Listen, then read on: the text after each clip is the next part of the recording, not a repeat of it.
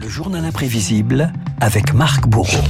Marc, le roi Charles III, à peine couronné, son fils Harry lance la charge contre la presse à scandale. Son procès contre le Daily Mirror démarre aujourd'hui en Angleterre.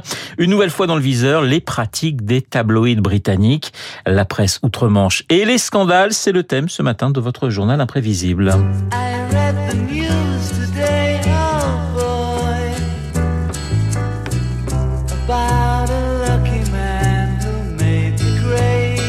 Oui, Renaud, il y a de quoi désespérer comme John Lennon en lisant certains journaux en Angleterre. Tabloïd, ton univers impitoyable, Harry avait livré sa définition il y a quelques mois. Un connaisseur des tabloïds m'a dit lors d'un dîner, s'il te plaît, ne trompe pas avec ces médias. Ils vont détruire ta vie, spécifiquement les tabloïds. Les sources sont la plupart du temps corrompues, ou racistes, ou partiales, et ça infuse dans le reste de la société. Et la famille royale est particulièrement prisée par la presse à scandale et pour cause, la couronne contribuerait à hauteur de 142 millions d'euros aux recettes des médias britanniques l'an dernier.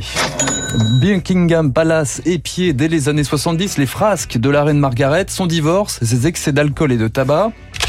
Mais aussi des photos. Sarah Ferguson, l'épouse du prince Andrew, photographiée en train de se faire lécher les pieds par son conseiller. Qui dit mieux? Le très controversé The People qui exulte lorsqu'il diffuse une conversation téléphonique privée entre Camilla et le prince Charles, flagrant délit d'adultère en 93. La famille royale traquée, débusquée jusqu'à l'irréparable. L'exemple le plus connu reste évidemment le cas Diana. Quand j'ai entamé ma vie publique, j'ai compris que les médias s'intéresseraient peut-être à ce que j'allais faire. Mais je n'avais pas conscience de combien cette attention deviendrait écrasante. Et même les, le, la respectable BBC était tombée dans le caniveau 1995, le grand déballage avec cette interview exclusive de la princesse de Galles. Pensez-vous que Camilla Parker Bowles a joué un rôle dans l'échec de votre mariage? Nous étions trois dans ce mariage, ça faisait du monde. 1995, l'une des meilleures audiences de l'histoire de la BBC où le thé coulait à flot. 23 millions de personnes ont regardé cette interview. À 22h41, il y a eu un de consommation d'électricité. 300 000 bouilloires ont été allumés.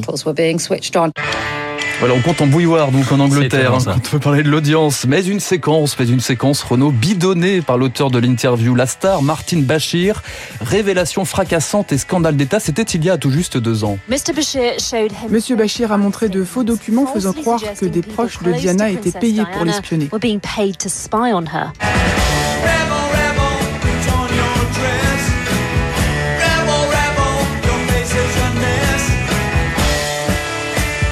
Et il n'y a pas que la couronne, Renault, qui fait les frais d'une presse peu scrupuleuse. 2003, guerre en Irak, dans le camp des opposants.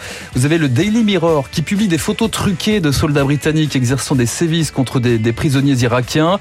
Chez les partisans de la guerre, vous trouvez The Sun qui crée une mini-crise diplomatique avec la France. Jacques Chirac assimilé à un ver de terre surgissant d'une France craquelée, la photomontage en une n'est guère flatteuse, l'éditorial qui l'accompagne ne l'est pas davantage. Jacques Chirac est devenu la honte de l'Europe. Et le journal d'interroger, n'avez-vous pas honte de votre président? Voilà, très bonne ambiance en Angleterre. Le Sun, donc, qui a réussi la prouesse de se mettre une partie de l'Angleterre à dos aussi. En 89, elle accuse les supporters de Liverpool d'avoir fait les poches des victimes de la catastrophe d'Hillsborough. Résultat, The Sun est boycotté par tout Liverpool et l'ancien entraîneur des Reds, Jürgen Klopp, avait rafraîchi la mémoire de tout le monde en conférence de presse il y a six ans. I don't talk with the sun. Je ne parle plus aux journalistes du Sun. Vous pouvez rester pour écouter, mais je crois qu'il s'est passé plein de choses ces dernières années. Ça vous dit quelque chose mais le vrai coup de tonnerre, Renault, c'était en 2012. On dirait que je cherche à avoir une bonne réputation, que je suis attentif à ce que le public ait une bonne image de ma vie privée. Je n'ai pas une bonne réputation. Regardez, j'ai déjà joué le rôle d'un proxénète qui gagne un paquet de fric. Alors ça, c'était Hugh Grant, l'acteur Hugh Grant, qui se retrouve mêlé dans une affaire d'écoute, une écoute euh, orchestrée par le groupe Rupert Murdoch pour décrocher des scoops, écoute téléphonique, qui a concerné également des ministres. Les tabloïds, près de 5 millions de lecteurs quotidiens, sont-ils des vilains petits canards de la presse? L'ancien directeur du Daily Mirror, le sulfureux Pierce Morgan, renvoyait ses détracteurs à leur propre travers. Meghan Markle et tous les autres se considèrent tous comme des princesses Diana, mais se comportent comme Kim Kardashian. Ils n'acceptent que les choses positives sur eux, comme Poutine ou Kim Jong-un. Vladimir Putin, Kim Jong-un.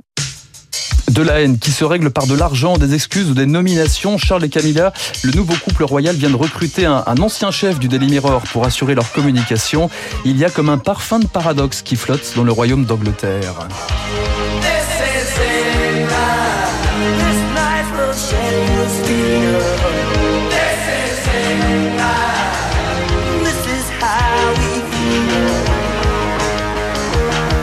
Dès qu'on parle de l'Angleterre, soit on finit avec les Sex Pistols, soit on finit avec les Clash. on a commencé avec les Beatles. Hein, Mais c'est vrai, c'est vrai. Donc il y, en a pour, il y en a pour tous les goûts. Le journal imprévisible signé Marc Bourreau comme tous les matins sur l'antenne de Radio Classique. Merci Marc. Il est 7h54 sur l'antenne de Radio Classique. Dans un instant, c'est le camarade David Barou. Vous allez retrouver pour son décryptage.